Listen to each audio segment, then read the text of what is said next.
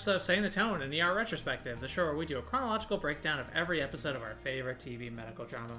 My name is Elizabeth, and with me today, as always, are Lauren Hello. and Daniel. Hey, Today we're discussing Season 6, Episode 12, which is titled Abbey Road.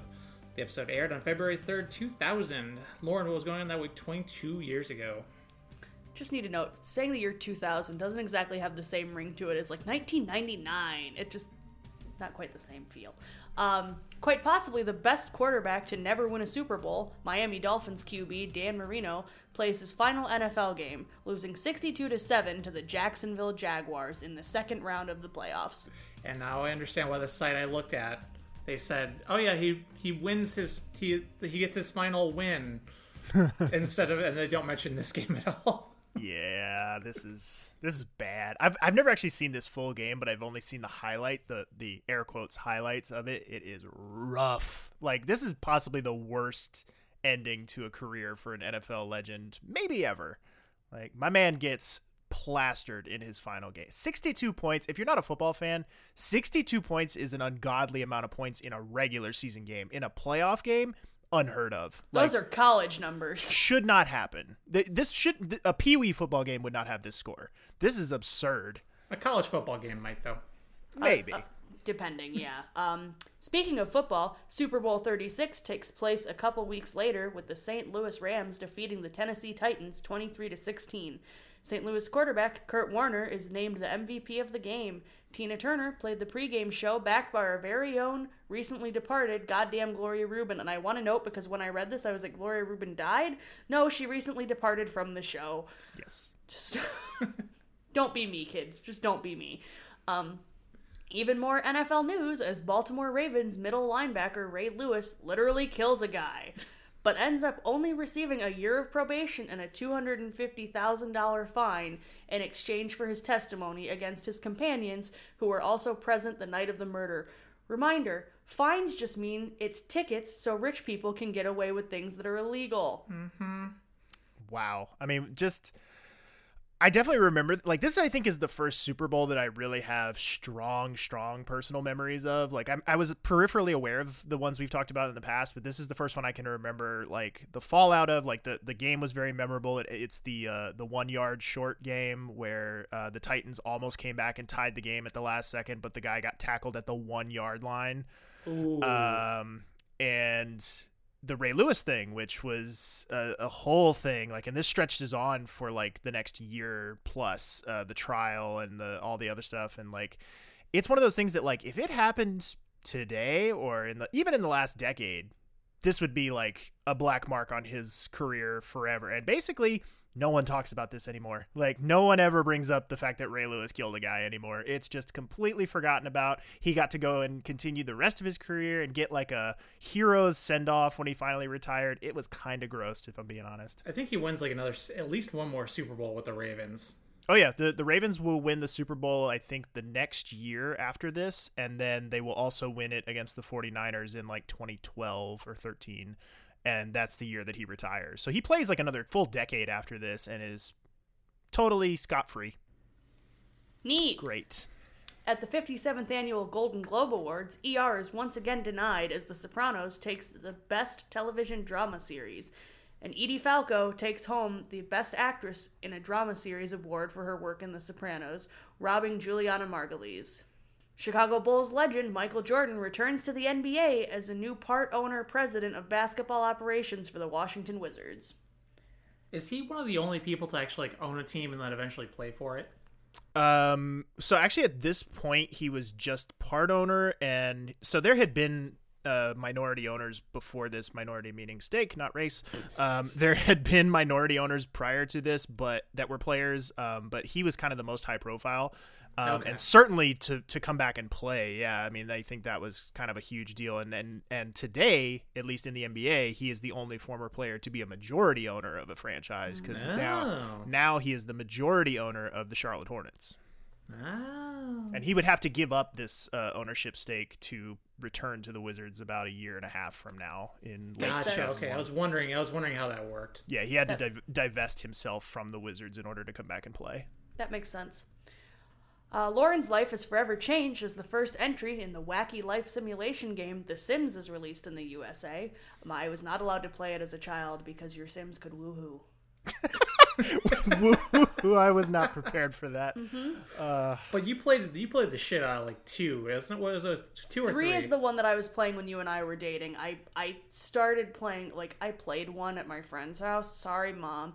But um yeah, like 2 was when I started being able to like play on my own. I think I had one for GameCube or something eventually, but yeah, 3 and 4 was when I really got sucked into it cuz that's when you know like I'm in college, I have my own laptop and all the disposable time in the world.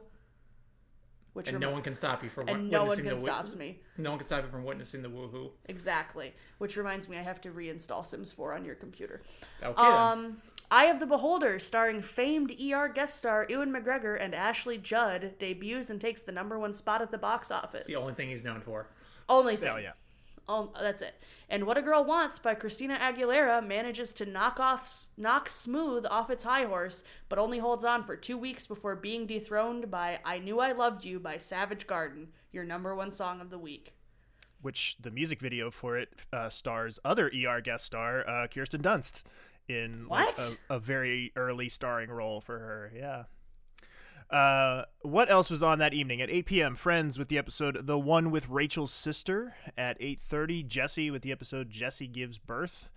At 9 p.m., Frasier with the episode "Big Crane on Campus," and at 9:30, Stark Raving Mad with "The Hypnotist." This week's episode had 27.8 million viewers tuning in, directed by Richard Thorpe, doing his 11th out of 31. Uh, last time we saw him was The Peace of Wild Things in season 5. And written by R. Scott Gemmill, doing his second out of 32. And his last one that we talked about earlier this season was Truth and Consequences. The Peace of Wild Things was this season. No, yeah, was it? Yeah, yeah, it was the it was the second to last Alan Muller. Oh, episode. yes, you're right. You're right. It was. Yes, yes, yes, yes, yes. Earlier this season. That was like, that's like my favorite episode of the season so far, and You still correct. is after this week. Won't be for long, but anyway, um, let's kick off this week. Uh, Kerry's with a gentleman complaining about not feeling well, and ooh, it's uh, it's one of those it's one of those days in the ER. But uh, who's the guy complaining?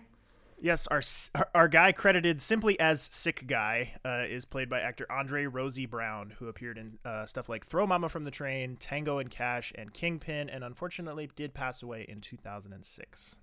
Oh, but yeah, the flu's clearly going around, and both in the public and amongst the staff. Uh, Dave is trying to go home with a fever and puking. Uh, so has some lovely phrases for it that are just. Ugh.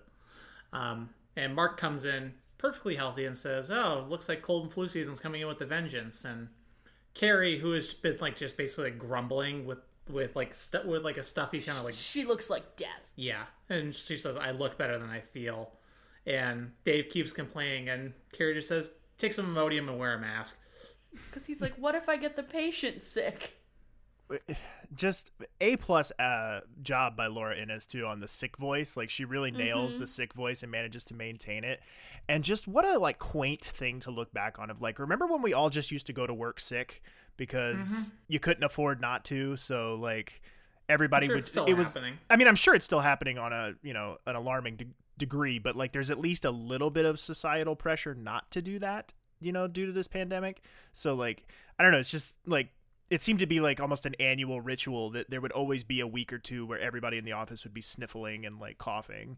Yeah. And- Oh yeah, going going to work with the sniffles. Of course you'd go in. Now I would get paid to stay home and work from home. Right? Because my there's no way my office would want me in if I even had anything remotely close to a respiratory illness or the flu. Yeah, and even in like, and even now, like, okay, we know we can we just wear masks, Right. As well. Like, if mm-hmm. you have like a small cold, but like you're coughing, but like you don't really feel Gross. gross, just wear a mask. Yeah. Right. We were just talking about that the other day. We were like, "Oh my god, we can just keep masks as a thing."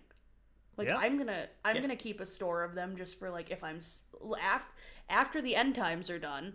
Um if I just like feel a little gross and don't want to get other people sick, yeah, I'm just if I know my throat's a little scratchy, I'm just going to wear a mask out of consideration. Yeah. Yeah. Not that hard. We would encourage you folks to do the same. Because we are medical professionals here on Setting the Tone and you are. no, we just have we just have uh, what's the word I'm looking for? Oh yeah, basic human respect. Or um, some people would say liberal fear mongering tactics. But anyway, Carol and Luca are talking in the lounge with no hot water. Um, Mark is eavesdropping on. Oh, sorry. Carol and Luca are talking in the lounge about the fact that Carol has no hot water at her house again. And, like, they say something like, oh, well, I fixed, you know, when you fixed it last time, it seemed to work. And Mark is eavesdropping on Luca offering to fix her hot water heater, saying that, like, hey, uh, he's fixed your water heater? Like, when would he have had time to do that? And Carol's like, he dropped me off. Nothing is going on here. Shut up. And I want to note the AOL mugs around the lounge, along with the Flutie Flakes. Love how consistent Still. they are. Yeah. Uh, but hey, you want some more? You want some consistency in your show, Daniel? Absolutely. I love it. Then absolutely, let's go to our first audio clip. Guess guess who's back this time for good? Abby. If you've got the flu, it's too late for a flu shot. Uh, excuse me, my name is ER, Abby please. Lockhart. ER, I'm supposed please. to be here today. ER. Abby, did they send you down here? Um, yeah. Oh, God, I was wondering when they were gonna get some help. Carol. Uh, Hathaway. Right, you were my OB nurse Thanksgiving. Right, twin girls. How are they doing? Oh, they're great. Sleeping through the night, just not at the same time. I don't know how you do it. Well, it's not easy, but neither is managing 36 patients when we're short two nurses. Oh, well, Coming actually, through. you I'm. Found him in the L station. I asked him to move, but he couldn't walk. What's open, Carol? Uh, if you can find a bed, grab it. Oh, Sorry, sorry. Somebody call housekeeping? Yeah, great. Med students. They think we're their maids. We're so swamped. right, but actually, Carol, I'm- can you send Mr. Saransky up for a chest film? Who's Saransky? Blue patient. Oh, that helps. We're gonna need to get you some scrubs. No, I- I don't Helene, think do we have any gonna- extra scrubs? I don't know, and I don't care. We really do get along. It's Hey, just- Carol, you believe in zombies? What? Night of the Living Dead? Human cadavers walking the earth after they've died? No. What's Earl Cartish's body still doing in exam one? I called transport. What do you want me to do about it? Piggyback it to the morgue? I need the bed. Residents. They're the only thing worse than med students. right. Hey, somebody take this. I've been waiting for like five minutes. Did you call ahead? Yeah, Todd Sullivan, five of the sledding Sullivans. Good vitals, but he took a nasty header while sledding. Mom's on her way. I want my teeth. Oh, sweetie, don't worry. I bet they were just your baby teeth. Hey, Malik, can you call a doctor? Yeah, right. Good luck. These are avulsed front incisors. We need a C-spine and a head CT. Yeah, if we can find a doc to order it. I could do it. What? Med students work up patients, right? Yeah? I'm a third year. I start my ER rotation today. You're a med student? Yes. What can I say? I crossed over to the dark side. It's so nice. Just a breath of fresh air. Or a breath of familiar air, because because we're so because we've watched this show so many times. True. Uh, so much that to so much to love about that. Just uh, first of all, I want to point out I got my, my little technical uh, pedantic uh, take in course you here. do. Uh, the the foley work on that uh, puke was great, uh, but there was no physical representation of the puke. Although uh, both Julianna and Maura do a great job of uh, doing a very good mock step over the puke. That when you get to the wide shot and the camera continues to track, there is nothing on the floor. So, uh, but I also love Haleh there. Do I look like I care? We really do get along. Yeah. uh, just mm. Have Have y'all had these days at work where you're just trying to trying to get that word in and it's just nothing doing? oh yeah, yeah, absolutely. I think everyone's been there at least once in their life. Hope. Yeah. this also too and we will definitely get into this throughout the episode and into the listener responses because it came up over and over again um this i think is the most authentic and the most like um inarguable example of carol's shittiness towards people she thinks are a threat to her or people who she doesn't you know whatever. Like i thought it was really i thought it was especially unwarranted with uh lucy. Like i thought that that really was they i thought that the fandom at large made a bigger deal out of that than it really was uh, and then if you go way back to when it was her and Jeannie, that at least you could somewhat understand from a character uh, motivation standpoint because it was like PAs were a relatively new thing in this ER, and like she was sort of territorial and was thinking that you know maybe her or her fellow nurses' jobs might be at stake because of it. That was at least somewhat understandable. This is just like weird. This is just weird and catty, and she just has a bug up her ass about it for some reason, and it's never fully explained why. But we will certainly get into it as we go along. We are uh, right out of that into the intro with our 12th bangs in a row for the season. Uh, we come out of the intro. Uh, Abby is talking to Luca. Hmm, can't imagine we'll ever see that pairing again.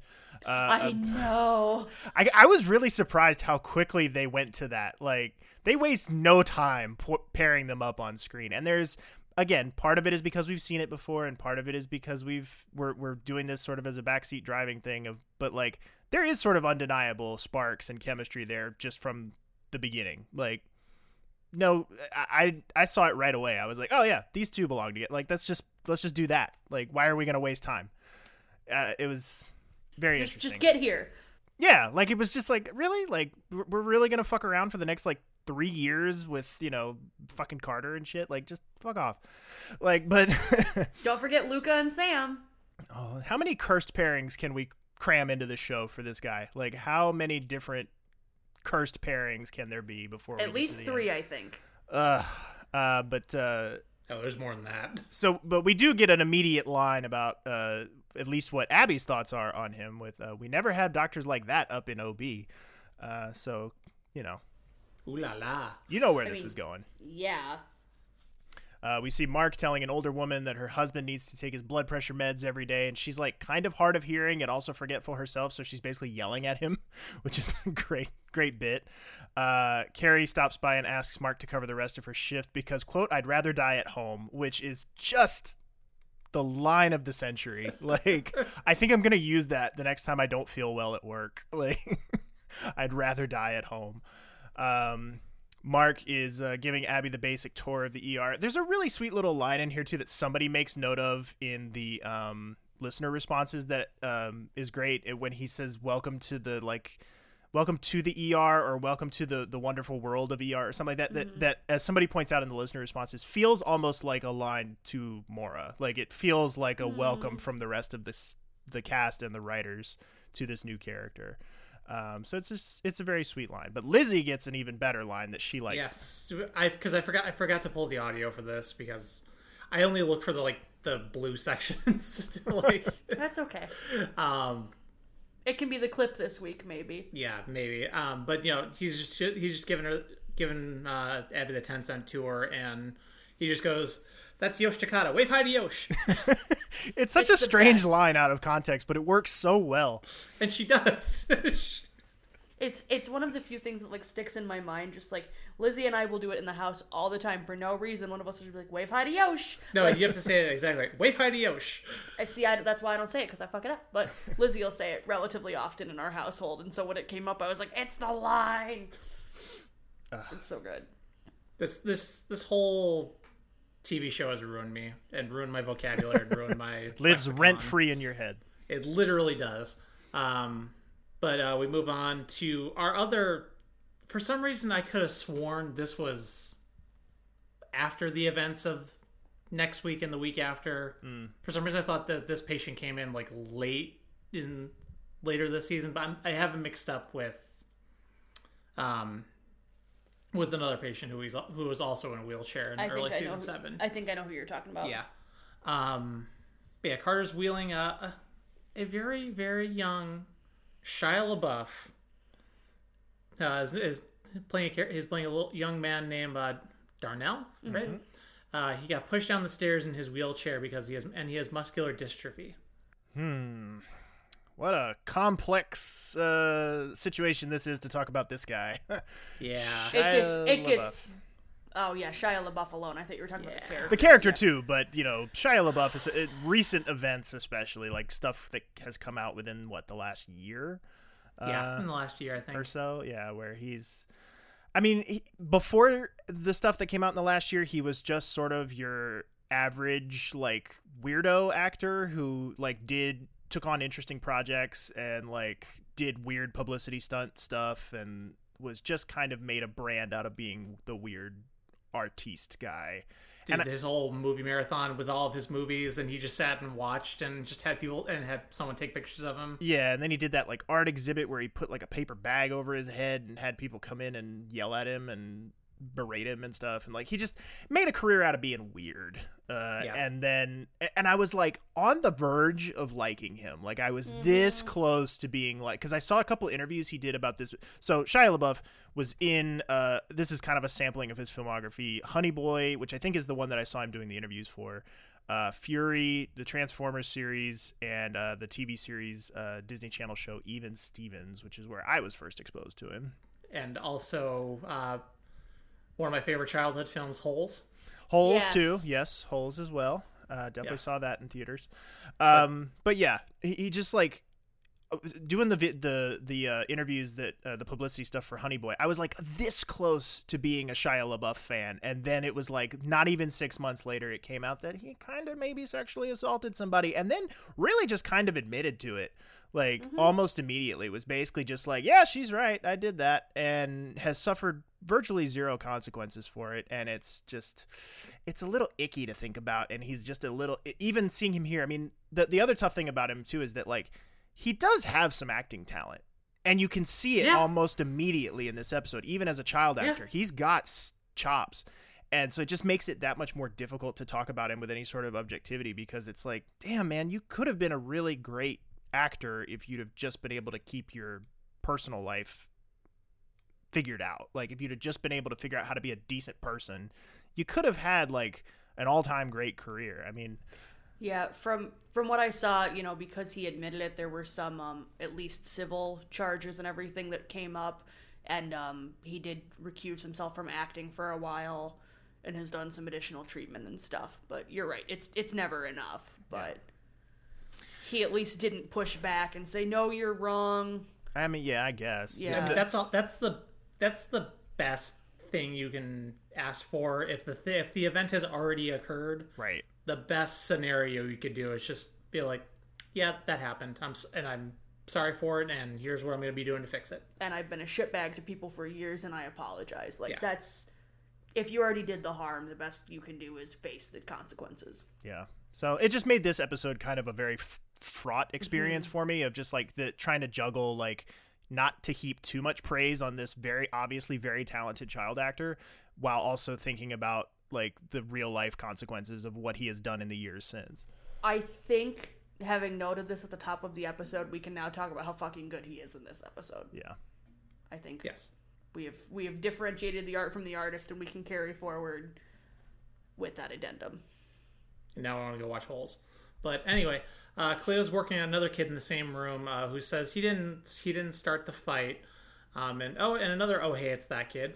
Yeah, uh, so the other kid here, Marty, is played by actor Christopher Rodriguez Marquette, who appeared in stuff like uh, the TV series Barry, The Girl Next Door, and the uh, oh boy, the the movie that ages the most like milk from my high school years, uh, Yep. Fanboys, uh, which Yeah. I if you'd have asked 16, 17 year old Daniel if that movie was good, I would have written you a college thesis on why it was one of the greatest movies ever made. And Same. Meanwhile, 30 year old Daniel rewatched it a couple of summers ago with a friend of the show, Jake Terrell Esquire, and we turned it off halfway through because it was so fucking atrocious. It was like we both sort of looked at each other. We were like, even on a nostalgia level, this doesn't hit. Like, this is awful. So, fanboys, two thumbs way down from the TPC boys. Really? Yeah, it's real bad. I'm I've seen it like once, and I'm trying to think of how it could age that bad, but I'm good not knowing. We have it on Blu-ray just because I haven't watched it in a, like over a decade, probably at this point. if you so, if you need a coaster, maybe uh, give it a shot for that. so throw it in the sell pile. All right, But sweet. uh, he has a hundred, uh, nice round number of a hundred credits uh, to his name, and as a total, oh hey, it's that person. Like this kid's face is immediately recognizable. But uh, Darnell is a total brat. Tells the other kid uh, that tells the other kid that oh yeah, you ki- says on your chart here you have penis, uh, you have cancer, and they're gonna cut your penis off. Which, if it Like- wasn't, if it wasn't for the fact that it was a cancer patient, and if he like knew the kid, I think that would be a really funny line. Actually, like, Yeah. like I could totally see myself doing that to Jake. like if Jake was in the hospital for like a broken leg, I think I could I could get away with that line. Uh, but anything more serious than a broken leg, and that's not cool. Yeah, especially since you this, especially since he doesn't know the kid. Right, died. yeah, It was exactly. Just, There- there- just another random child. Needs to be an established relationship there. yeah. Anyway, we'll get back to that later on. I'm sorry, I found something in uh, Christopher Mar- Christopher Rodriguez Marquette's filmography that's only funny to me. Um, he was in the Marble Hornets movie, the The the what? Slender Man movie that they did, Oh my god. based I off forgot the about that. based off the web series Marble Hornets that I watched in college. So he's the reason so many people murder p- other people. I went down Yes. a I went down a really weird rabbit hole actually with him of um, looking up how oh hey it's that you know preteen to high school age kids of that era how they look now and it's really weird to see a lot of those people in middle age like the one that really got me was uh, Thomas Ian Nicholas uh, Yep. the um, League of Their Own or not League of Their Own um, Rookie of the Year the Rookie of the Year kid, and he was in American Pie, and like he he was in everything in the '90s. And you see him now, and he just looks like a dad.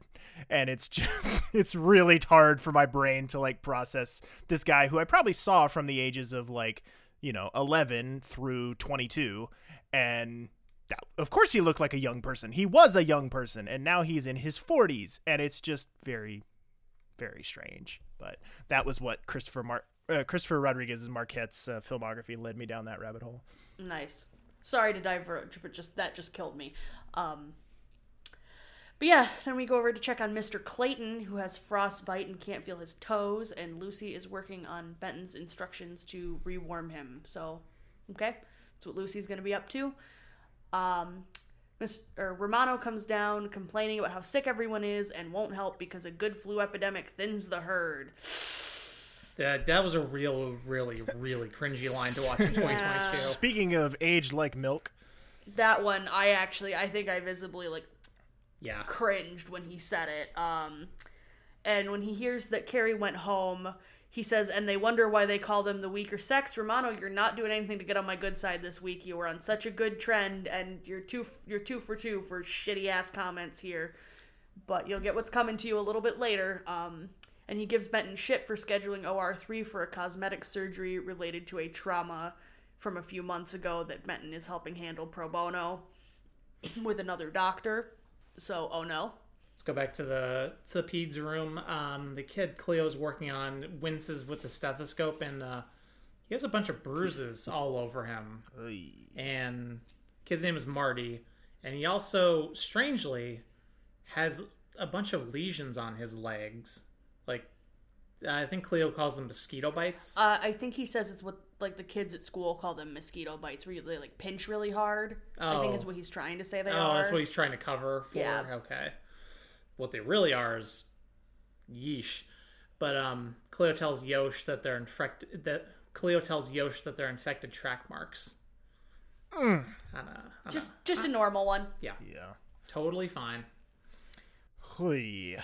Seeing the kid coming in the door, like just adding up the symptoms, not remembering exactly what this whole situation is, I was like, oh, he's getting beat up at home and he's getting like cigarettes put out on his leg because like they look. No, as, as soon as I saw as soon as I saw who it was, I was like, oh, it's this kid. Okay, gotcha. Hui. Yikes. Well, we go out to uh, Mark and Corday at the Roach Coach, and she uh, mentions that her mom is presenting in Chicago. Hmm. Gonna get to meet the other half of the uh, Corday parentage this week. Uh, her mom didn't tell her that she was coming, uh, and she says that I'm supposed to come to her. That's part of the game. Hmm, that sounds like a healthy parent daughter relationship. Uh, they come back inside. Uh, Malik is pinning a gentleman down, and uh, Abby, Corday, and Mark are helping hold him down while his friend films it. And they do a couple of like POV shots from the camera. They don't go fully heavy with the um like like they've done in the past with the filter to make it really look like a video camera, but they at least kind of sub in the uh, Steadicam for the handheld camera. Um, they it's supposed that this patient is on PCP and his friend is filming so that he can see what an asshole he is on the drugs. Interesting, uh, interesting approach there. Uh, they're in the middle of trying to give this patient a, a dose of Haldol to calm him down, and Abby gets bit while administering the Ugh. shot. Just what you like to see. Of course. And then uh, Mark is examining Abby's arm and cleaning her up. And Carol has given Dave an IV. And, and she says, uh, be glad it's not a Foley. Yeah. Um, and then Mark asks Carol to keep an eye on Abby and update her tetanus. Just just normal normal first day things. I I We're- just I'm yeah, never mind. I'll save my I'll, the thought I had. I'll save it for the end of the episode. I just love that Dave is so fucking dehydrated from puking and shitting his brains out that um they have to give him an IV for him to be able to keep working. I mean, have you had? Yeah, but I'm just saying, like- severe gastrointestinal problems. Yes, that dehydrates Was you Yeah, very fast. I know, but I'm just saying, just the idea of somebody being this sick, sick and still being expected to work, just carrying around an IV bag. Didn't we have that one episode back in season one or two where not Carter, Noah Wyle was so sick Yeah. with like mono or something that he was Yeah. he did the whole episode with an IV in and would just Yeah. put the bag in his pocket during scenes. Yep. Oh, I remember I remember that. Um, but then Carter is with Darnell checking on his strength, and uh, Darnell gives a great deadpan of the diagnosis and how fucked up it is when Carter asks him like, "Oh, so you have MS or uh, what was it? muscular, Muscular dystrophy. muscular dystrophy. dystrophy. Thank you. And Darnell just goes through everything and how he knows how it's going to progress, and like he's like, "Yeah, I know why you're checking my strength. I'm like, I'm dead already. Why the fuck are you bothering?" And then there's a little boy, Connor. Ah, God, I I flinched Ugh. when I recognized we were here. Same. Is being brought in to be checked on. He has tons of surgical scars. He was vomiting this morning. Um, Lizzie and I both said, "Oh shit, it's this one." And I want to note because there's no other good part in the episode to do it. Whose films are those? Because they're not Connor's yet. Um, and Mom thinks that he may have another bowel obstruction. Ooh, this is another doozy. Mm-hmm. Hi, yi, yi, yi, yi. The hits just keep on coming.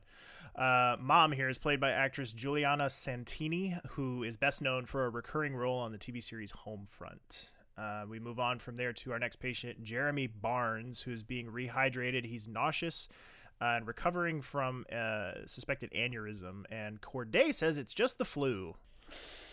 Ugh. Can't imagine that's going to come back to bite us. Uh, we then see Mark with Cleo regarding young Marty. Uh, she says that he has skin popping abscesses and uh, looks like he's clean aside from an elevated white count. So there's some good news. Yeah.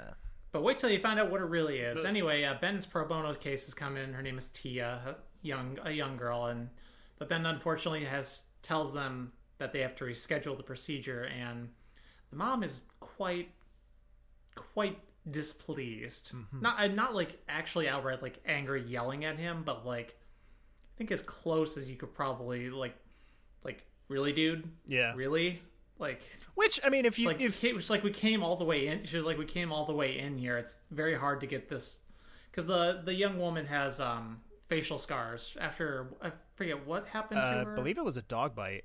I think so. yes, a dog attacked her. Yes.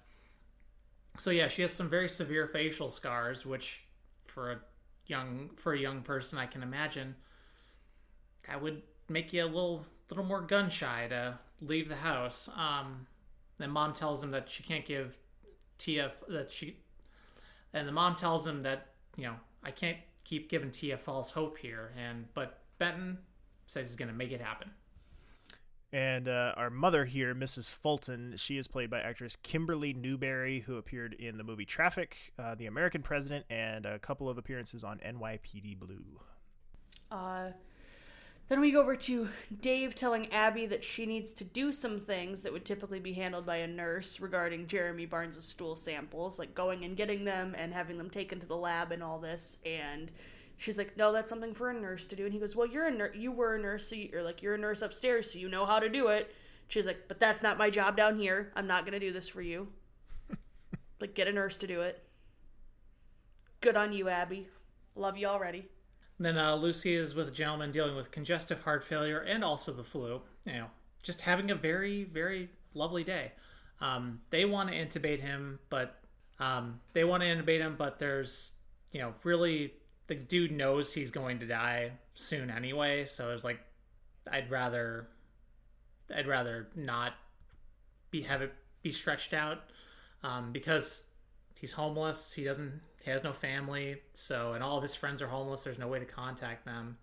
Um, and yeah, you say he pops the line. Always, uh, I always hoped I might die in a warm bed with clean sheets if it's all the same to you. Basically, just please make me comfortable. Yeah. Yeah. A heartbreaking always- delivery on that. This is this is such a good episode for Lucy. So we go over to Luca and Carol talking with Connor's mom, and she is uh, way too familiar, like almost suspiciously familiar with all of the procedures and, and terminology, and, and sounds like somebody who would uh, just a few years from now would be living uh, exclusively on WebMD. And I did I did note this here, but then I also had the thought at the same time that was like, well, it could almost be believable if he has been in and out of the hospital for these chronic illnesses. Mm-hmm. Like she would be familiar with it from that too. So it's still plausible that he's sick. Right. But it's just it to us now, Right. knowing what we know and looking at this, it's like, oh, she's just really good at googling. Right. Yeah. Yeah. No. Yeah. I I, I had a a friend years ago who had a son who was um had I forget the exact name of it, but it was a um disorder that he was born with. And it was like one of those things where this child was in and out of the hospital pretty much his whole life. And her updates this was like in the early days of facebook. So like when you would write like whole entire blog posts on your facebook Yeah. uh, and I remember some reading some of the stuff that she would post, and it was just like like this, like all the terminology, all of, and and I'm sure most of that was just for her own benefit, you know, kind of keep track of it for herself. But it was just, it's it's totally plausible that somebody would be this Yeah. uh, kind of tuned into their child's needs. Uh, but we also see uh, Cleo with Marty. Uh, we find out that he has been stealing his uh, gram- diabetic grandmother's needles to inject human growth hormone. Uh, filed that one under yikes. He mentions that uh, he's being picked on at school. Uh, that quote, even the stupid kid in the wheelchair thinks he can pick on me. Uh, and he's being beaten up regularly because of uh, how short he is. Uh, which, watching the episode, I was like, he ain't that little. Like, I guess it Well, we depends on his age too. We also haven't seen him stand up. True, but like I just think back to what my size was of you know at his like let's assume he's like 12. My my height at that age was, you know, pretty average. Like I don't and I Yeah. I didn't get beat up on the regular, so I don't know. It just but I didn't really shoot start shooting up until sophomore year, like in height. oh, So- okay. With the with the storyline I was like you didn't start shooting Yeah, up no, growth didn't really hormone start, like, until I, yeah, no, I didn't start really, really having major growth spurts until I was a sophomore. Yeah. So Yeah, I definitely uh, I have vivid memories of laying on the couch at probably this age or maybe just past it uh, with the like those horrific shin splints when you're going through your growth spurt. And it was just like, oh man, not a fun memory. I didn't have to deal with that. I'm only five four. Yeah, it was. Didn't have any. I didn't have any growing pains. I was too busy being concerned about being fat. I would just lay on the couch and like my my whole shin would just ache from top to bottom, and it would do it for like hours. And it was just kind of, but it was like it, it would it would go in waves. You know, sometimes it would be like a, a six or a seven, and then most of the time it was a very dull like two or three, and it was just kind of always there. Mm-hmm. happened to me too sometimes. Yeah, I don't want to be tall. If that's the price, I'm good. It's the price you pay. That- exactly. It was it was growing pains. It's like I didn't- nothing wrong with I'm us. just gonna say I didn't actually. I've never actually talked to my tall friends about this. I didn't realize like that was a thing. Oh yeah, Yeah, that's very. that's why they call it growing pains. I thought it was just Right. a metaphor. I didn't realize it literally hurt to grow. And I would like to point out that I would rather go through that a thousand times than watch the TV series Growing Pains. Like put that put that on my gr- on my tombstone. Um, our listeners can all judge that I'm almost 30 and didn't know that growing pains were a literal real thing. Great, cool. mean- Onward. So then we go over. Uh, Carol's working with Abby uh, on Jeremy Barnes. Abby asks if Carol is uncomfortable with her being there because of her quote unquote switching teams. Like, I guess. Yeah, like why? Why do we need to do this? And especially because you met that you met each other once. Right, yeah. Like if she had never been your OB nurse, this wouldn't have even be be like a fucking thing. Yeah, and they didn't even have like that much of a moment of recognition even after they realized who the other one was. Like there was sort of like a oh yeah, I met you once. Like there was no it wasn't like, "Oh my god, you were my nurse and you saved my life." And that, that- none of that. Like it was basically just like, "Oh yeah, I stood behind you in line for coffee one time." Cool. How's it going? Nice. Uh, well, things aren't going well with uh, Jeremy here as uh, he pukes up about a person's worth of blood all over himself and in, into the emesis little the tiny is it are, is it still an emesis basin if they're the, like the tiny kidney shaped Yeah, ones? yeah. Mm-hmm. Yeah. Okay. Yeah. But yeah, like a little tiny metal one that clearly is just no, just and it's very very gross. Pro, uh, shout out to the props I do, here. I do like, effects department, I, whoever. I do like Abby's take though of like because he starts saying, "I think I'm gonna be sick," as her and Carol are still having their little philosophical discussion, and she doesn't even look at him. She just reaches over behind her with the emesis basin and is like, "Yeah, here you go." And it's That's such a practice nurse move. right, exactly. That was such a like that had for me that had big nurse Jen energy. Like, Yep. Jen is not fazed at all by the idea of someone puking. Like that is just like another day at the office. So she would absolutely just kind of blindly hand the thing and be like, "Yeah, if you're gonna puke, just make sure you puke into that." Yeah, but uh, Ben runs in to assist and looks like he's bleeding out through his GI tract. That's that's your throat, It's right? it's upper Like your upper. upper esophageal Okay. stuff. Uh, and they know because it's bright red, which means it hasn't had time to go Ah, through the yes, yes, intestines and do. Gotcha. Uh, and Dave says he wasn't sent upstairs because uh, Corday said it was just the flu. Hmm. Ruh-roh. And Romano comes down and immediately begins to shame Benton for not admitting him in the first place. Neat. Yeah. So we go back to uh, Carter is working with Darnell some more, and he um he realizes that part of the problem might be because you know if Darnell's losing fine motor skills from the muscular dystrophy, that maybe writing's hard. And says a computer might help him keep up where the um, m- muscular dystrophy is calling him causing him to fall behind.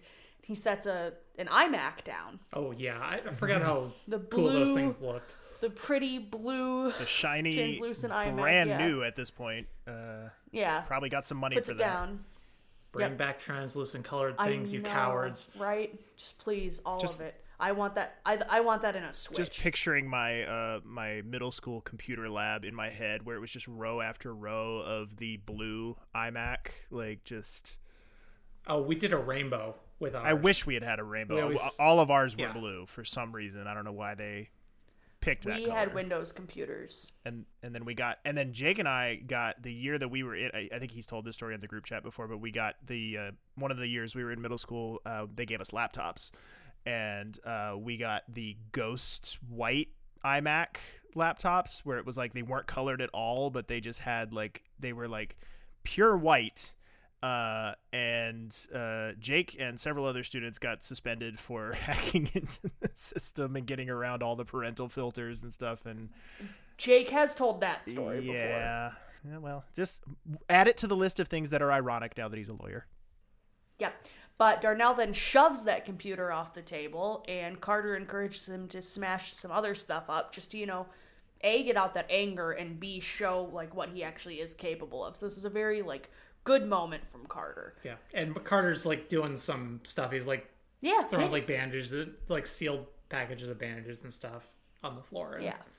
So like doing it with him to encourage that like it's okay to do this. And um then he sets down a pen and paper and says, "Now let me see you write your name." And Darnell struggles with it and can't and he um he starts crying and says, "I'm not a baby. I don't need people to help me this much. You know, I don't need to be pushed around. I can do this myself." And he's stressed because people are helping him too much. Like his mom is cutting his food, she's bathing him, like taking away any bit of agency he may have left.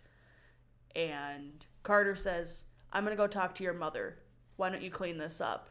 And Darnell's like, You want me to clean it up? And Carter's like, Yeah, you fucking made the mess. So hmm. it's it's a it's a good moment. It's it's one of the things I definitely remembered from Darnell's storyline for I sure. can't even imagine what it's like to go through that, like on like a permanent, no cure for what's going on with you level of Yeah. level of losing your agency. Like even just like when I had broken arms and Lauren had to do pretty much everything for me. Like even that was just horrible for a for a few weeks.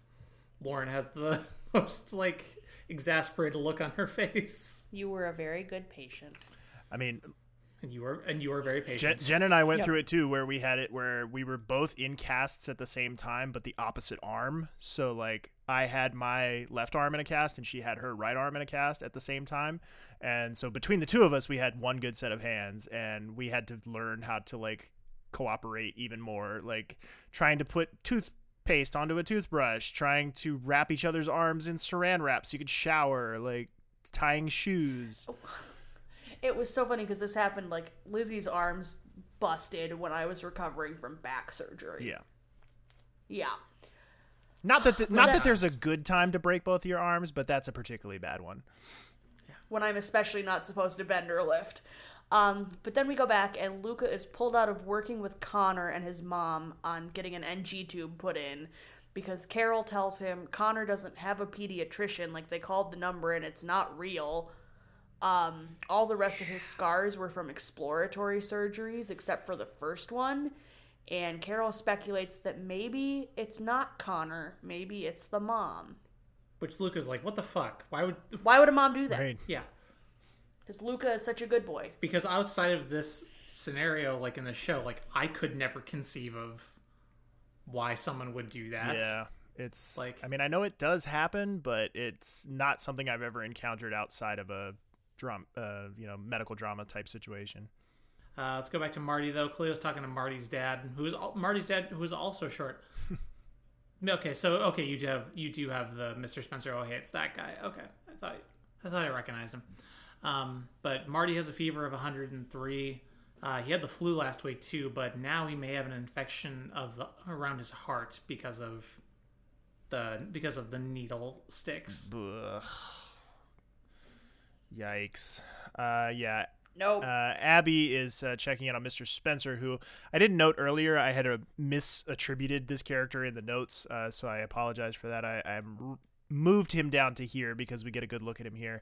Um, he's worried about the the flu. He's kind of a, a. I wrote him down in my notes initially before I caught his name. Uh, I wrote him down as germaphobe patient, even though he kind Yeah. of it- ultimately his fears are warranted, uh, but he's complaining about a myriad of other symptoms.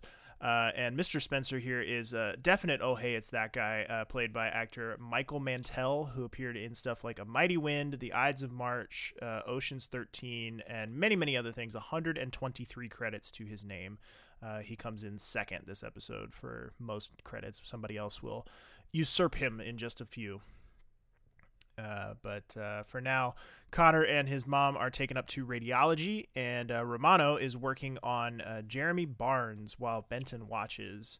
Uh, he's sort of punishing Benton by making him watch but not participate in this uh, particular surgery. Like it's, he's complaining about the heat in the OR that wants him to turn the air up. Uh, and uh, somebody says the AC is set to 68, and uh, maybe you're getting sick. And Shirley, with the line of the episode, maybe you're going through the change, which. what, like. I love Shirley I so know. much. Knowing what a gem Dinah Lenney is, get her, just seeing and hearing her get to deliver lines like that just makes my soul happy. Like it just does things for me on a an organic level. Um, Benton then offers to finish up if Romano isn't feeling well, and we will circle back uh, on Romano's condition here in just a little bit. We go back to uh, Connor and his mom. Luca's talking about the test uh, was negative, so Luca offers to do a CT scan next, and mom was like, "No, let's just skip it. Let's just do an endoscopy. Like, let's just let's like. I feel like we're wait. I feel like a sur- he should be con- a surgeon should be consulted here. Like, I feel like we're wasting time. And any other, any other time I would maybe be on the mom's side if he's still not feeling Yeah. feeling well with it with his medical history. But Anybody uh, anybody ever experienced or borne witness to an endoscopy? It is a weird fucking thing to be in the room for. Uh, my dad had one when I was in high school. He had like a an ulcer uh, that started bleeding, and so they had to do an endoscopy. And it's one of those things that they give you conscious sedation for. So he was sedated. He didn't feel anything, but he was awake the whole time and was like talking and was having full conversations with everybody in the room and everything. And then, then somebody comes in and like sticks this tube down his throat with a camera and everything, and they check on the condition of the ulcer and all that good stuff. And I think they might have actually cauterized it uh, at the time. And then as soon as it was all over with, they they cleaned everything up, left the room. You know, 20 minutes later. He had zero memory of any of those conversations, and it was just this weird, like, time skip thing where it was like the last 20 minutes had never happened for him and it was just really bizarre to to bear witness to. Oh yeah, trust. Yeah, I've been I've been through multiple times through through that level of sedation for procedures, and it's you're just like, what what just happened Yeah. here? just Like- really bizarre. Like I'll never forget that image of my dad like sitting up in bed with the gown on and everything, and somebody's fully like sticking this thing down his throat, and he's totally fine with it. Like is not arguing with them at all, not putting up any sort of fight, and then 20 minutes later he has no memory of it. My I'm sorry, my brain is having a very visceral reaction to that 20 minute time skip. Because for a very different Oh, sure. reason, I go Oh, out for 20 yeah, minutes. sure. Sorry, sorry, no, sorry. you're you're fine. It's just I I'm sitting here listening to this and I'm like, that sounds familiar. That's that's a seizure. That's fair. It's just Well, let's let's move on then, Lauren. What happens next? pat my back for a second. All right, I can, I can do that. Sorry. Um, but then we go back to Mr. Clayton, and Lucy offers to make him more comfortable. And he asks for his lunchbox, and he tells her there's $118 in there. And he asks her to give it to his friends. And she says, But you said we couldn't call your friends. He says, Throw it off the roof because they'll find it, which is very sweet. Yeah. Um, and then we go back to Luca and Carol discussing Connor and his mom. And Luca thinks, huh, you know, you may be right, Carol. Maybe maybe this isn't great. Maybe there is something going on because no mother would jump right to the endoscopy here. So something may be odd. And they take immediate steps to uh, test their theory here as uh, Abby is uh, goes back in to do peroxide in Mr. Spencer's ear, uh, but forgets the thing to open the bottle. And uh, Connor's mom is watching the whole thing. And uh, Abby asks how Connor is doing. And mom uh, checks again, asks if they've called for the consult yet. So she's very eager to get him up there. And uh, Abby says she'll go to check and leaves the peroxide in the room when she goes. Now, when this happened, I forgot that they're what they're doing with this, and I was like, Chekhov's pero- Chekhov's peroxide. peroxide. Because they just they frame Yeah, it. yeah, yeah. They purposefully put it on the front of the shot. Yeah. So But uh, we go back up to the OR. Uh, Romano is complaining while working on Mr. Barnes. Uh, Corday shows up and admits to what happened, and so but Romano insists that she scrub in. But uh, also, he then he just he falls over w- before she can get in and actually scrub in. Romano falls over with a weak pulse, and apparently is a, he's burning up, according to Corday. So Ben steps in while Corday goes to look, look after Romano. Maybe he is going through the change. Who knows? and then we um we see Cleo out shooting hoops in the ambulance bay because of course she's all about sports. And you know what? Nope, I'm gonna take that back because we never make shit like this with Mark or Doug or Carter, which we're shooting hoops. So Cleo's just out shooting hoops in the ambulance bay when Mark steps out to join her. And this is an odd pairing on screen. Why why is Mark asking about her patient? They haven't interacted about this patient all of the episode that I'm aware of. Why is, Is Cleo an attending? I- that's never made a, abundantly clear. I don't. Uh, she's never referred to as a resident, so I assume she must Yeah. or a be. And fellow, and somebody maybe? needed to replace Doug, like in the in Yeah. the hierarchy of things. Although, granted, when she leaves, they never replace her. That's let's point that out. Uh, It's a whole other but you know, it's as far as I know, she's an attending. but she gives him tips on how better to shoot hoops and they just keep playing basketball for a little bit um I asked because I wa- I wasn't sure if like if, if Mark is the attending and he was just asking like, oh, what's going on with Sure, that? yeah. yeah With that Yeah, I wonder. I wonder if maybe in you know in headcanon land, I wonder if maybe they took the opportunity after Doug left to maybe reorganize the hierarchy of the ER a little bit and maybe like put the pediatric attending under the purview of. Um, like Yeah, of the ER directly, attending. you know, so that we would not repeat Yeah. the mistakes of the Doug Ross fiasco.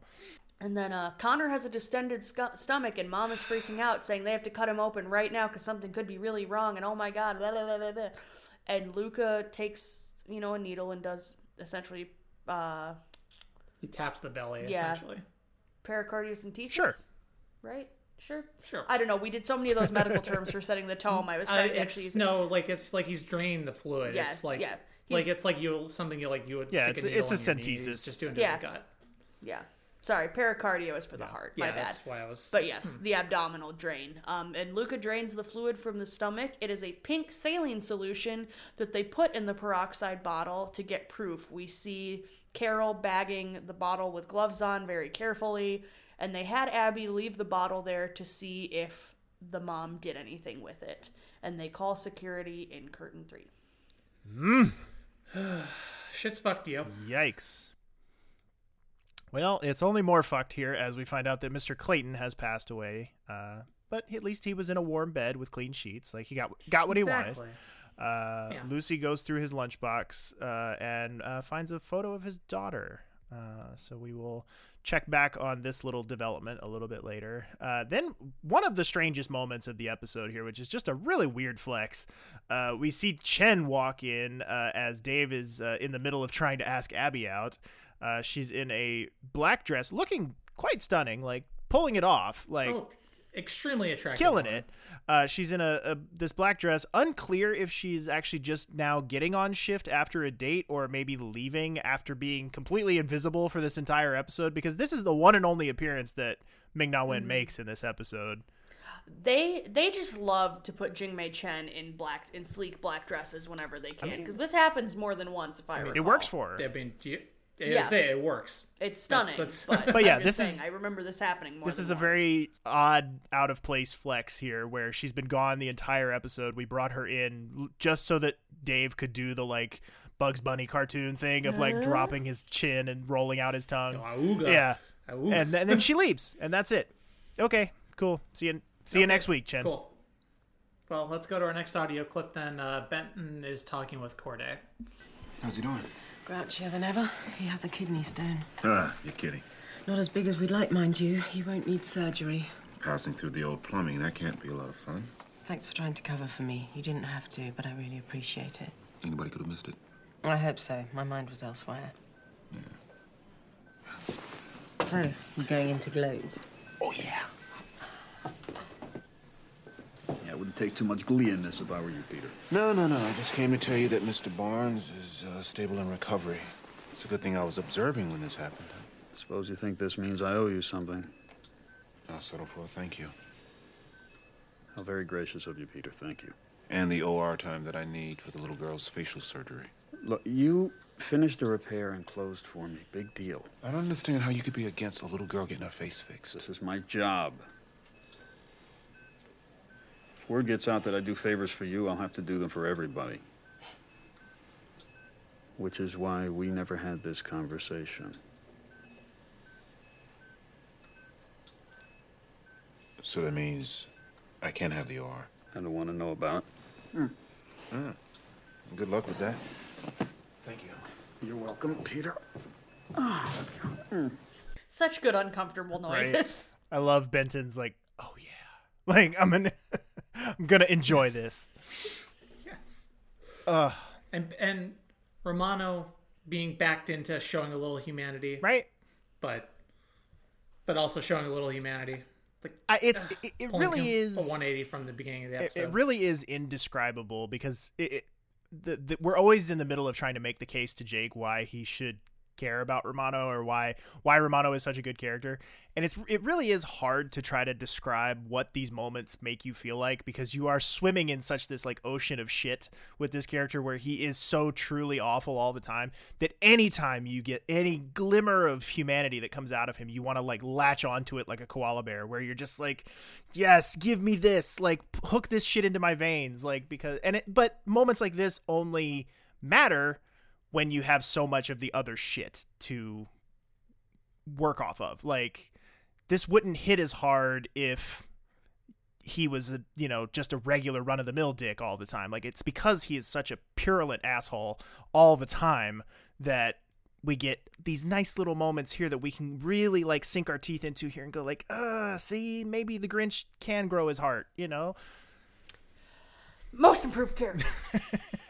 yeah, I the hill that that lauren will always forever die on Didn't say best. Didn't say nicest. Most improved.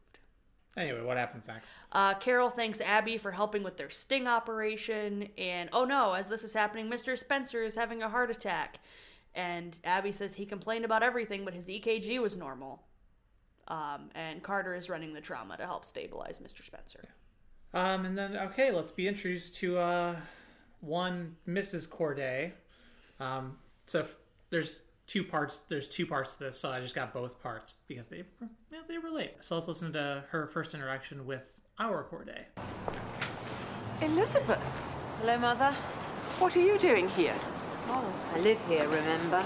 Yes. I meant to call you. I just got in last week. Oh, Elizabeth, save me the pouty face. I'm not pouting. I just can't believe you're going to travel several thousand miles and not call me. Yes. Well, I'm here now. And freezing. So if we're going to continue this conversation, could we find somewhere warm? Preferably where they serve alcohol, or have the Americans ban that together with tobacco. I love Corday's mom. She is pretty good. Uh, the, the, we don't give enough credit to the spot on casting of both of her parents. Like, both of her parents are just expert level master classes in casting. Um, which her mother here is played by actress uh, Judy Parfitt, who appeared in stuff like Girl with a Pearl Earring, Ever After, and Dolores Claiborne, among many, many other things. 146 credits to her name. She is our high water uh, person of the episode, uh, and she's making her first of seven appearances here as Mrs. Corday. Uh, yeah, just excellent spot on casting here, and, and the the relationship between these two is just honestly like I'm trying to think of bad casting for parents in the show. Like they pretty much always nail it when it comes to parents. Like Doug's parents were really good, even though they made short appearances. Mark's parents, of course, are incredible. Uh, we know that Abby's mom is gonna like steal the show. So like I'm really Mhm. tr- struggling to come up with somebody who has really under even Susan's parents in their brief appearances were, you know, pretty memorable. Like dad was pretty sweet, mom was a mess. Like you could totally see kind of the dynamics of how Susan and Chloe were formed. Like there's always kind of been I guess if I have to pick, honestly it might be Carter's parents. like Carter's parents might be the weakest of the bunch. Like and they're still pretty good. They're absentee parents, Right. I mean, they're still pretty good, but like they're also not terribly believable as Noah Wyle's parents. Is I guess my point. Like they're not. Okay, fair enough. but but that's a, a admittedly a minor gri- uh, gripe. Like they pretty much always get it right when it comes to parents. And we haven't banned tobacco. In public spaces. I mean, that's true. I mean, we've we've made it inconvenient enough that it is uh, not as prevalent as it used to be. Uh, which which I'm I'm gonna plug it again because I just caught up to all of Innocent. Please go listen to Innocent as they talk about smoking over the over the first season because holy shit! starring lest we Uh, forget John Cullum as uh, Lee Yes. Garner Senior. This is this is still the perfect time to plug it because we're still in peak John Cullum time on ER. So please go check out Innocent if you haven't. They're just about wrapped with season one, and it's so good. I always forget that he's in that show until he pops up, and then when he does, Mm-hmm. hearing him describe the tobacco stuff and like the the pr- Toast right, hearing him describe the, the the process is just like it's. Uh, Mad Men podcast for one second. My favorite line is um when Don's like, "Well, how is yours prepared?" and Lee Garner Jr. goes, "I don't know," and he goes, "Shame on you." he's so, good.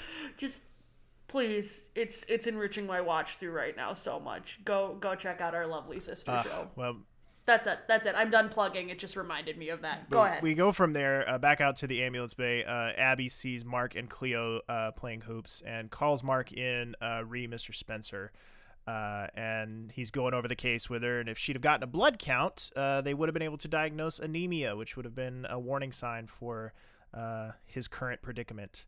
And he says that, you know, I should have, you know, babysat you more or, or, you know, kept a tighter watch on you. And he says it's time for you to start thinking like a doctor and make sure you have nurses order labs for you. So tough first day on the job. the nurses have a standing order for the for one of the tests that ma- that would have caught this earlier. Let's go to our uh, next audio clip, uh, part two of Corday with her mom. I don't know how you manage to keep your complexion in this city. Wind, nothing but wind. I don't work on a construction site. Oh, that's right. You cut people up like your father. How is Charles? Happy. We had a lovely time when he was in town last. You know, Daddy stays at my place. How delightful. Would you like to come and stay with me? Whatever for. Because I have a spare room. Uh, because I haven't seen you in three years. That's not my fault. I'm just saying, I'd like you to come and stay. All right. I agree. I'm honored. You do look well. You must have a man. Do I need a man to look well? Oh, it helps. So, have you? Yes. I suppose he's a doctor. Actually, yes. His name's Mark, and he's lovely. Bark, bark, bark, bark, bark, bark, bark, bark. Come on, chicken. We never finished that game. You were down by eight points. Yeah, well, I was pacing myself. Good night. Quitter. All right, bring it on.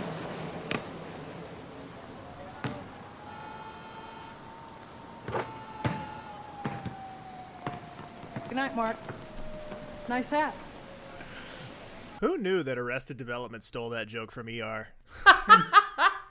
Lizzie and I audibly lost our shit when that came up. I want that to be my new ringtone.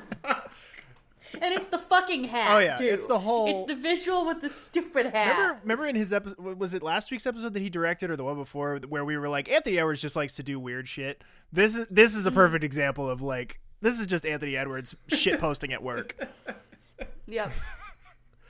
Just the the transition. It's so hard. It's It's- such a hard transition, and he's like in a weird place in the frame, like he's not quite in focus. With yeah, doing the head the head bobs. It's so good. Please, everybody, go to like minute 42 of this episode if you just want to laugh real quick, because that timestamp is 4130 on Hulu. So if you want to go fucking laugh, just go watch that. Like I think I need that as like a a a bumper for us. Like I think we need that as like a transition to something. I'm not sure what it would be yet, but I just desperately want a clip of Mark doing that sound. We'll, we'll come up with something. It can. It, we can be it can transition from us talking about our us giving our final scores for the episode into There the you go. listener responses. Oh, so good. Uh, or or something in the lounge. Who knows? We'll figure it out. Yeah. That, that's not the last you'll hear. That's, that's not the last you'll, you'll hear of that audio from from us. Uh, but let's go to our. Let's wrap up the episode with our last audio clip here. Uh, Lucy and Abby are up on the roof. Hi. Hi. Uh, you're the new med student, right? Yeah, I'm Abby Lockhart. Lucy, Nice to meet you. how was your first day? Um, well, let's put it this way. I haven't had one of these in two years. What happened? It's more like what didn't happen. Uh, I used to work in OB, and up there, I would deliver a baby, then I would deliver a baby, then I would deliver a baby. And today, I was puked on, spit at, bit. And then I tricked a psychotic woman, and then I almost killed a guy. That sounds about right. Fortunately, in the ER, almost doesn't count. What are you doing? Patient's last request. Toss some. You might feel better. Do you have to say a prayer or something? I don't think so.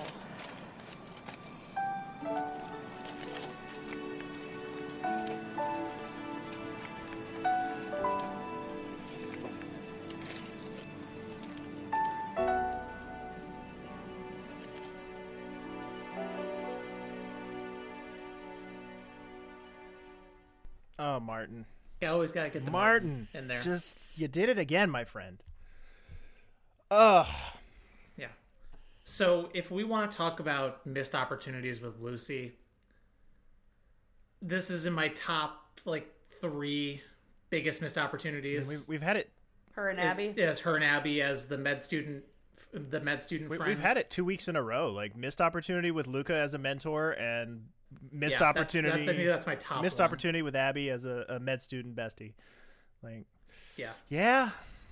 That's kind of what we get with Abby. I was gonna say Neela, somebody. I'm not sure could've if I grabbed that one or not, but somebody definitely brought that up in the listener responses that they do sort of go on to repurpose that dynamic with Abby and Neela later on. But um, it, I think it could have been even better here. Like there was That their conversation feels very natural. yes, Team, does it feel like we're watching ER now? oh for sure. Yes, we are. We are in fact watching the television series ER. That I I feel like we've had eight different benchmarks. Where okay, now we're watching ER. no, no, we've been watching ER. but since the those yeah but those th- those as we've learned like those timelines shift and those feelings are it's not a linear journey like there are definitely moments where it ebbs and flows. And also i like to hear where we establish uh, what must be an actual vice for Maura Tierney, the smoking thing because uh, that's a thing that comes up in a lot of her characters in a lot of movies. Like that was her character's thing in liar liar. That was definitely her character's thing in news radio that she would sneak off to go smoke cigarettes when she was stressed out.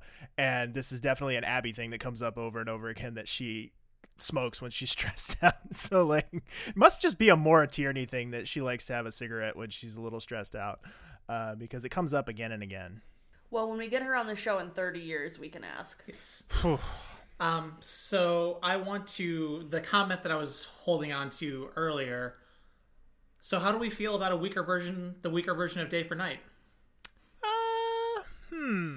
Interesting take. I I mean, I see what your point is. I see what you- where you could get that thing. I the only thing I would counter with is that this episode is not strictly from her perspective.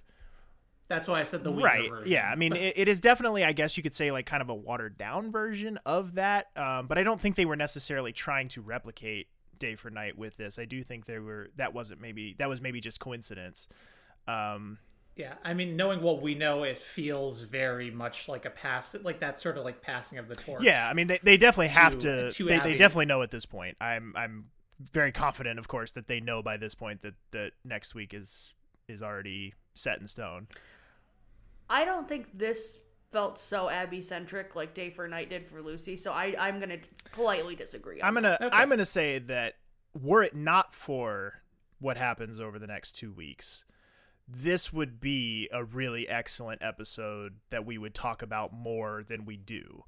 Um, This Mm-hmm. is an episode that is, in the grand scheme of things, totally fine, above average in places, has some strong moments, doesn't have much to complain about. Like I'm looking back through the notes and I'm not really seeing much that I would like say like get this out of here. This doesn't work at all. Um, Yeah. but it's because of the two behemoths that we have coming over the next two weeks that this this does not matter in the My in the larger canon. Like We're we're doing those notes in tomorrow. yeah. Yeah, as of the recording date of this, we're going to be doing the notes for episode 13 tomorrow. Right. So we, we Um, know how big those are going to be and we know how much those are going to hurt. and so it's kind of hard to talk this one up too much when you know that it's going to get immediately overshadowed next week. yeah. Like, this is a solid, like, Yeah. 8.5 out of 10 Yeah. episode. What'd you give me. it? 8.5.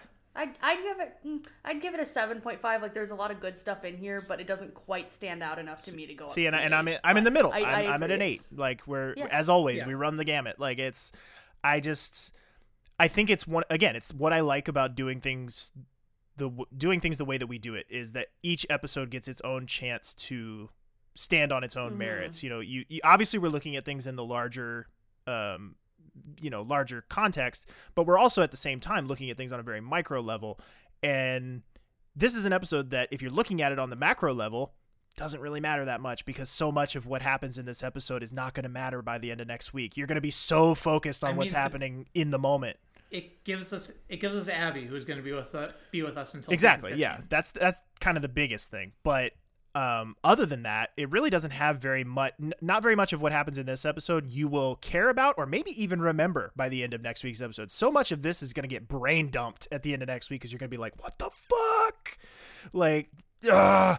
so it's nice that it gets a chance to shine on its own and say like no this is actually a really solid episode that if you just stop the series here and don't go any further this is a really nice little like slice of life type of episode very much in the same vein of how the um the series finale is that life is going to go on Lizzie, I'm gonna petition right now Okay. that tomorrow we watch the next two episodes. Just watch them. Notes on Monday Okay. because I need to actually process That's- those because those can- are so huge. Yeah. that I will don't say wanna it be is it is going to be really for hard for us to do more so than any. I mean, way way magnitudes harder than it was with the storm. Like the storm as a two-parter, So the storm I- as a two-parter is excellent, but Yeah. it, it is gonna look like fucking child's play compared to the wait for us, not even for y'all listening, but just for us to record and talk about it stopping ourselves after what's going to happen next week and then having to pick up the thread the week after. That's going to be fucking Yeah. weird. So, so petition tomorrow. We watch the two parter. Sure. And then we do n- notes for part one on Monday, so on and so forth. Because Yeah. I will die trying to do notes for that Yeah. without having just watched it first to get it out of my system. Stay tuned. You might hear me cry on mic again next weekend. The, and Oh, the I week yeah, after. somebody in the next 2 weeks is going to break. I don't know which I don't know how many of the 3 of us is going to be, but like somebody's going to break at some point. Lauren's giving the big thumbs down. I don't like think she's it- not a huge softie. I don't think it's gonna be me. Not for this one. Fair enough. We shall see. Anyway, what the lost what the listeners What the losters have to Yeah. say, Lauren. yeah. Anyway, what the lor- listeners have to say about it, Lauren. Uh, plenty, and I might have to do tag-ins for That's this, you guys. this totally, was a busy, busy note section. Totally fine. We start off with Audrey T saying another Flutie Flakes spotting. I think Flutie Flakes. I think Flutie Flakes is the new crack. Things that only make sense in our comment section. Uh, Carol's immediate dislike of Abby as soon as she finds out she's a med student really makes me dislike Carol during this rewatch. Jeannie, Doyle, and Lucy at times. Carol really had a problem with really had a problem with women who were above her, except for Susan. They actually got along. Baby Shia LaBeouf. LOL, I forgot he was on the show. Man, I thought girls were jerks. These teenage boys are something else. A plus for casting a spot on lookalike to play Elizabeth. I should also point out too. We, we didn't. Uh, I didn't uh, mention this at the top of the responses, but this is yet another example of me having to not take every response we got because there were simply Mhm. too many, and that makes me so so terrified for what we're gonna get for the next two. Because if y'all have this much to say about We- Abbey Road, we're gonna be in fucking trouble for the next two weeks. Yeah, we might have to cut some. Eb- we might have to cut some off. Am I hearing that we may have to do a bonus episode I, just I for we'll, fucking we'll comments? we will see how it shakes out. I've already seen how the thread is developing for "Be Still My Heart," so you know I can only Mhm. imagine that it's going to get worse for All in the Family. Worse, worse in the in this. Yeah, to it's a good problem to have. I'm so we we again never edit yourselves. Always give us everything you got. But yeah, we may have to find some creative solutions to fit some of those in because they're just everybody's got a lot of thoughts on these episodes. So Yep. Uh, Franner W says, "Little baby pre-plagiarism and alleged sexual battery." Shia LaBeouf. Also, I love the scene at the end with Lucy and Abby carrying out the last wishes of Lucy's patient. I am sad that they didn't get the chance to become friends, as I think they would have made a great little duo and weathered the storm of med school together. With Lucy's naivete and Abby's life experience, they would have been a really interesting, cute ship, albeit a platonic one. And Elizabeth's mom being in town means we are only an episode away from karaoke by the piano. God, I love John Cullum. Let's not talk about what we are also only an episode away from, thank you, please. Summer W says Carol shouldn't have jumped to conclusions about Abby, but I kind of understand where she was coming from.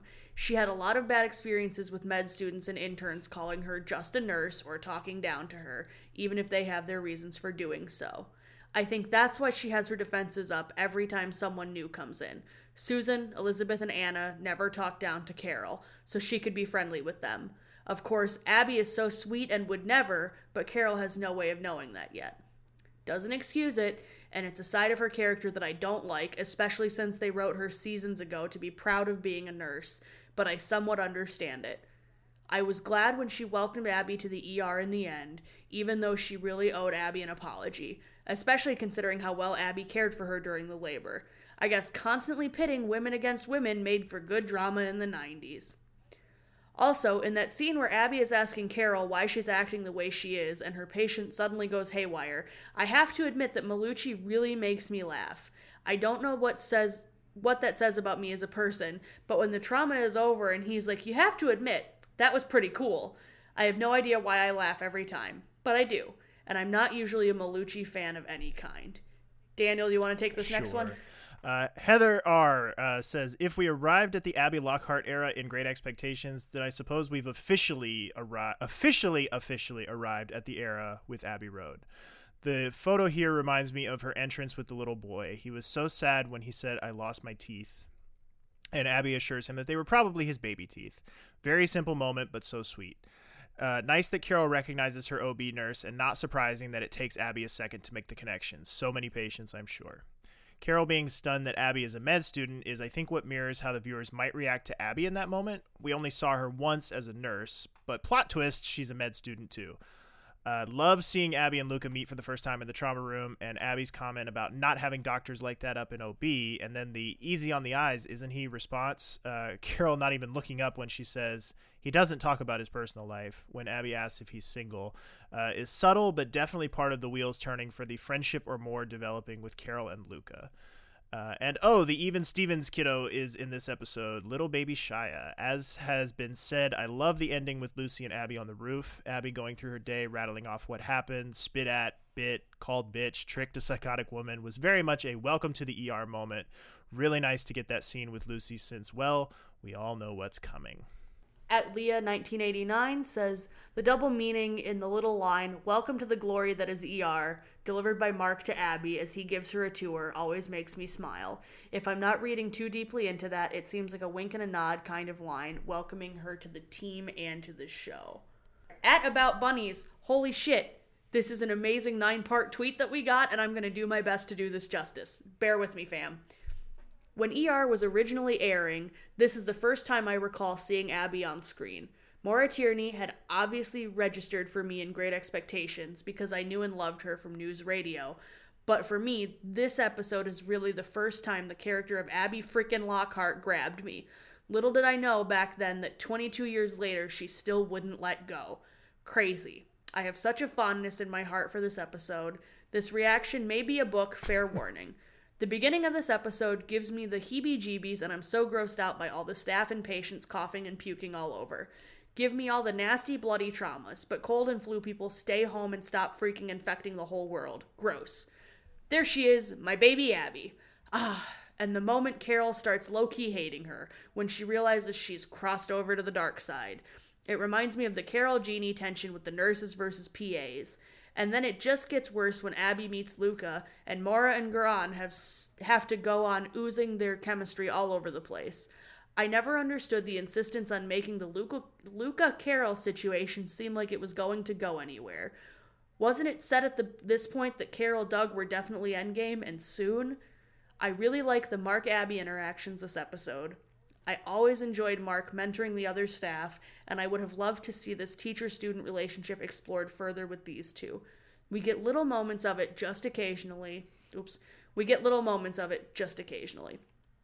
Unfortunately, of course, it was ultimately derailed by both Abby's upcoming situation and Mark's, but I think they have great colleague chemistry together. Abby could have used a mentor like Mark. Romano to Malucci. What's your name? Malatucci? Romano is gross most of the time, but damn if he doesn't throw out some great one liners. And later, Shirley is perfect with her understated snark to Romano. Maybe you're going through the change. Shirley, you're the best. Finally, I love the end scene with Lucy and Abby on the roof tossing the money. Another relationship I wish I could have had more of. Overall, a great episode. For me, this is where my enjoyment of ER turned into a full on, decades long love. Thank you, Abby Lockhart. Uh, that one liner from uh, Romano is definitely one that deserved to be highlighted. Malatucci. Malatucci is just. If you're keeping score at home, that's the second Tucci we have had on this uh, show. When Stanley Tucci's sister appeared in a episode last season or season before, and of course the Tooch will be loose in season 14 or 15, whenever that is. Mm, that's season 13 or 14. Yeah. I think it's 14. I forget. Uh, but in any event, uh, at the full time dad, for me, this episode marks the unofficial passing of the baton from Kelly Martin to Maura Tierney with that rooftop scene. I actually love Abby's original persona because it sets up her arc from a somewhat timid student into the confident leader we loved in later years. We also see the attraction between Abby and Luca almost immediately, but won't visit it in earnest until next season. Until then, we've just got to wade through the almost relationship that was. He puts Luke away, but we're going to use its Christian name, Hathavach. Uh, I love seeing young Shia LaBeouf getting one of his first credited roles, and you can just see the talent bursting out of him. That storyline between him and his classmate is really interesting on both ends. The kid taking HGH to get bigger was low key heartbreaking. I hate bullies. But then you see that the bully, LaBeouf, is going through it too. It's not always a black and white thing, and they handle it pretty well. Yeah, he mentioned something in that first paragraph there that I, I don't think we've really touched on that much yet, and I Mm-hmm. um well obviously I think we'll probably talk about it more in depth on the Lucy retrospective that was coming up in a few weeks, um but the idea of Maura Tierney slash Abby being a one to one handoff replacement for Lucy is an interesting Mm. one that like when you when you talk about a baton being passed or a torch being passed of like you don't think of those two characters in any sort of lineage like you don't really think of them in that sense but being that that Carol or that that um Abby shows up when she does sort of does feel like that might have been them testing the waters of like Kelly's making some noise that she might want to go. Maybe we should have a backup plan in place. And when when her test run, for lack of a better word, and Great Expectations goes well, then they can pull the trigger on making her a full fledged cast member and saying, "Yep, okay, we've got our we, we have our plan B now. Like